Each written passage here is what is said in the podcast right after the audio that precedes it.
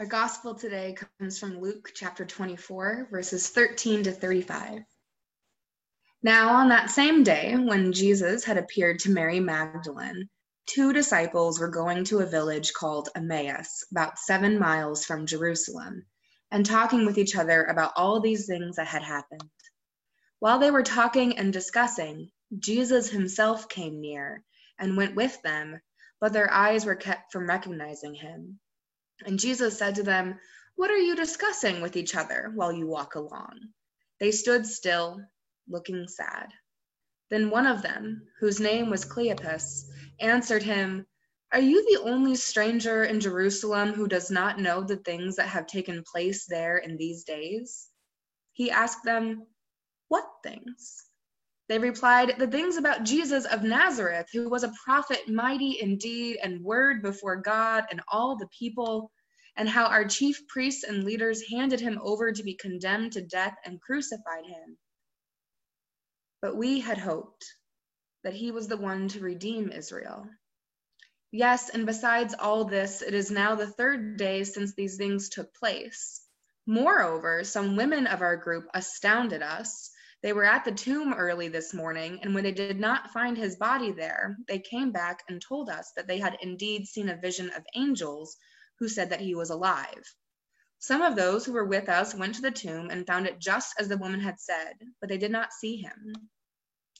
Then he said to them, Oh, how foolish you are, and how slow of heart to believe all that the prophets have declared. Was it not necessary that the Messiah should suffer these things and then enter into his glory? Then, beginning with Moses and all the prophets, Jesus interpreted to them the things about himself in all the scriptures. As they came near the village to which they were going, Jesus walked ahead as if he were going on, but they urged him strongly, saying, Stay with us, because it is almost evening and the day is now nearly over. So he went in to stay with them. When he was at the table with them, Jesus took bread, blessed and broke it, and gave it to them then their eyes were opened, and they recognized him, and he vanished from their sight. They said to each other, Were not our hearts burning within us while he was talking to us on the road, while he was opening the scriptures to us?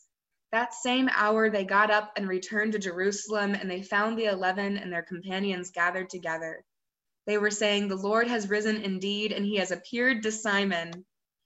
Then they told what had happened on the road and how he had been made known to them in the breaking of the bread.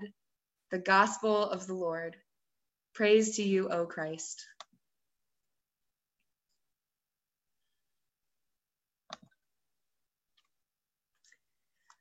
So, this is probably one of my all time favorite gospel readings to do with kids.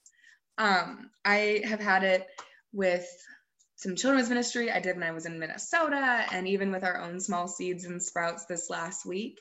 And there is something about this story, watching the kids as they uh, hear and listen. And the way I always tell it is I don't say that it's Jesus at first, I let them figure it out themselves. And so I tell the story of the road to Emmaus right after Jesus' crucifixion, where two of the disciples, not one of the 12, but two of Jesus' followers, are so heartbroken and so sad and so confused by what's going on in the world, by what has happened to Jesus, that they are on the road together when this man joins them as they walk. And this man asks them why they're so sad. And so they tell the man about Jesus. And then the man tells them about scripture and teaches them while they walk. And then when they get to Emmaus, they invite the man into their home with them for dinner. And then the man takes the bread and blesses it and breaks it and gives it to them to drink. And there's this moment when you can see in the faces of kids where as soon as I say those words, they all explode and say, It's Jesus! It's Jesus! And it's like, That's right. They immediately just understand the importance of those words that we see Jesus in the breaking of the bread. And one of my favorite experiences was when I was in Minnesota doing children's ministry. We did this story, and as part of our uh, kids' church time, I, we had some crackers and some juice to think about the ways in which we find Jesus in communion, but also in gathering together around food.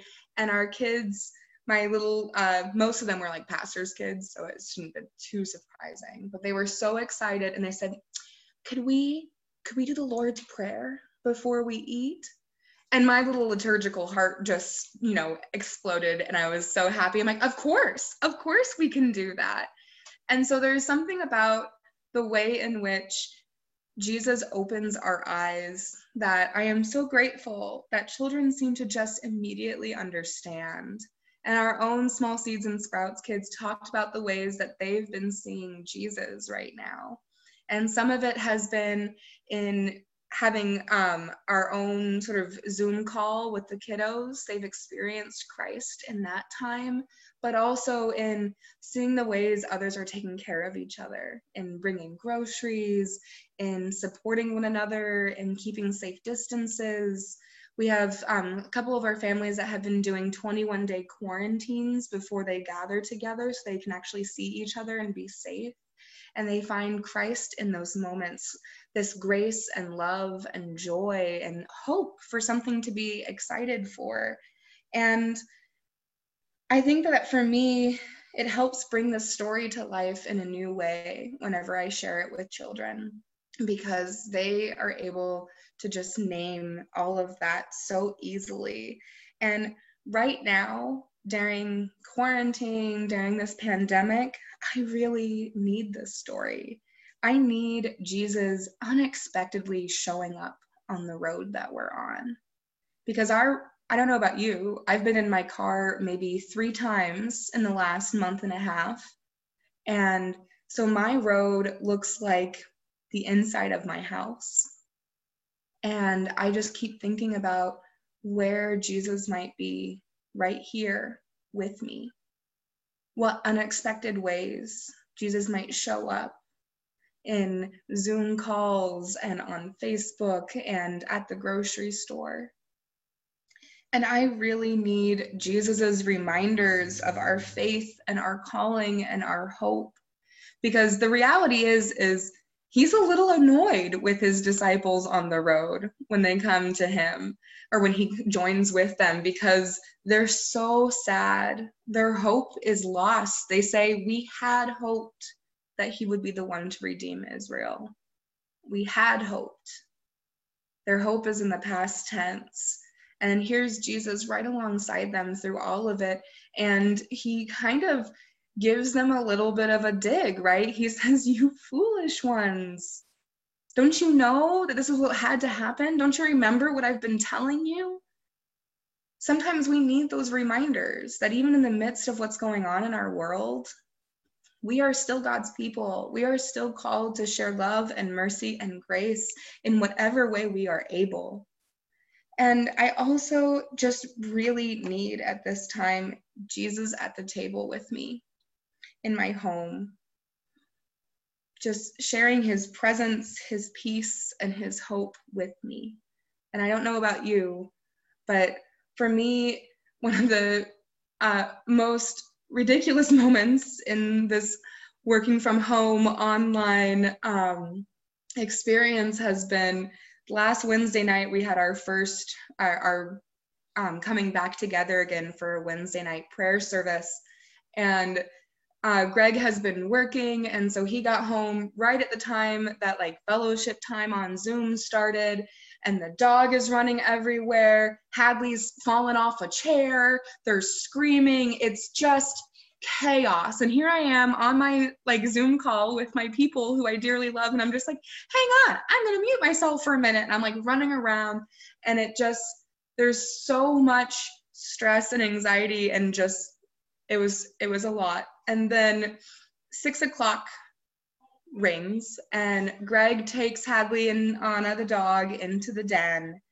And I invite those who are on the Zoom call and on our Facebook to breathe in deeply and exhale completely.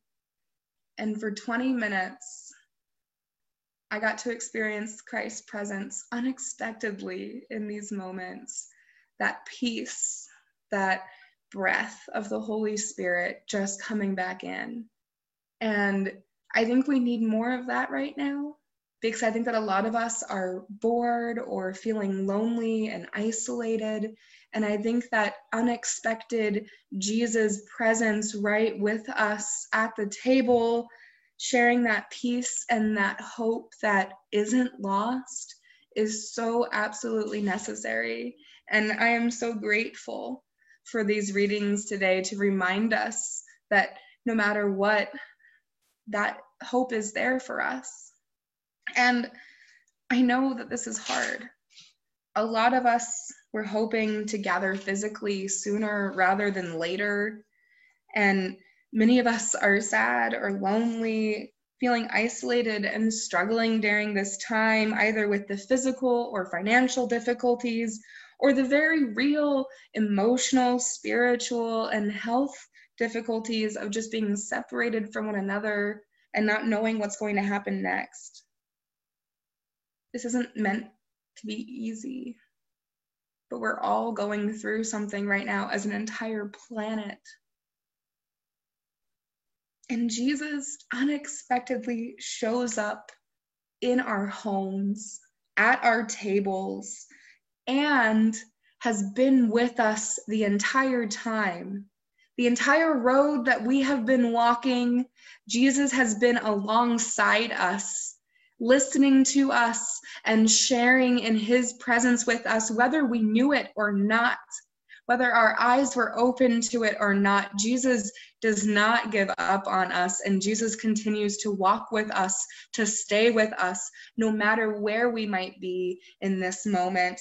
And Jesus does all of this. Jesus goes to the cross and dies and rises from the dead to surprise us with unexpected hope, with unexpected joy, with moments of grace and peace in the midst of chaos, in the midst of boredom, in the midst of loneliness or sorrow. We know that our Redeemer lives. We know that Jesus lives, and Jesus lives for each and every one of us. For each and every one of us to give us back our hope so that in the midst of all of this, we can be like the women who first encountered the resurrected Jesus, astounding and confusing others with their joy in the midst of an imperfect and disappointing time. We can share hope and love through phone calls, through Zoom, through social media, through whatever way in which we are able to connect with others. We can be the light in the midst of the shadows right now. And all of this we do with the power of the Holy Spirit that gathers us together. Thanks be to God. Amen.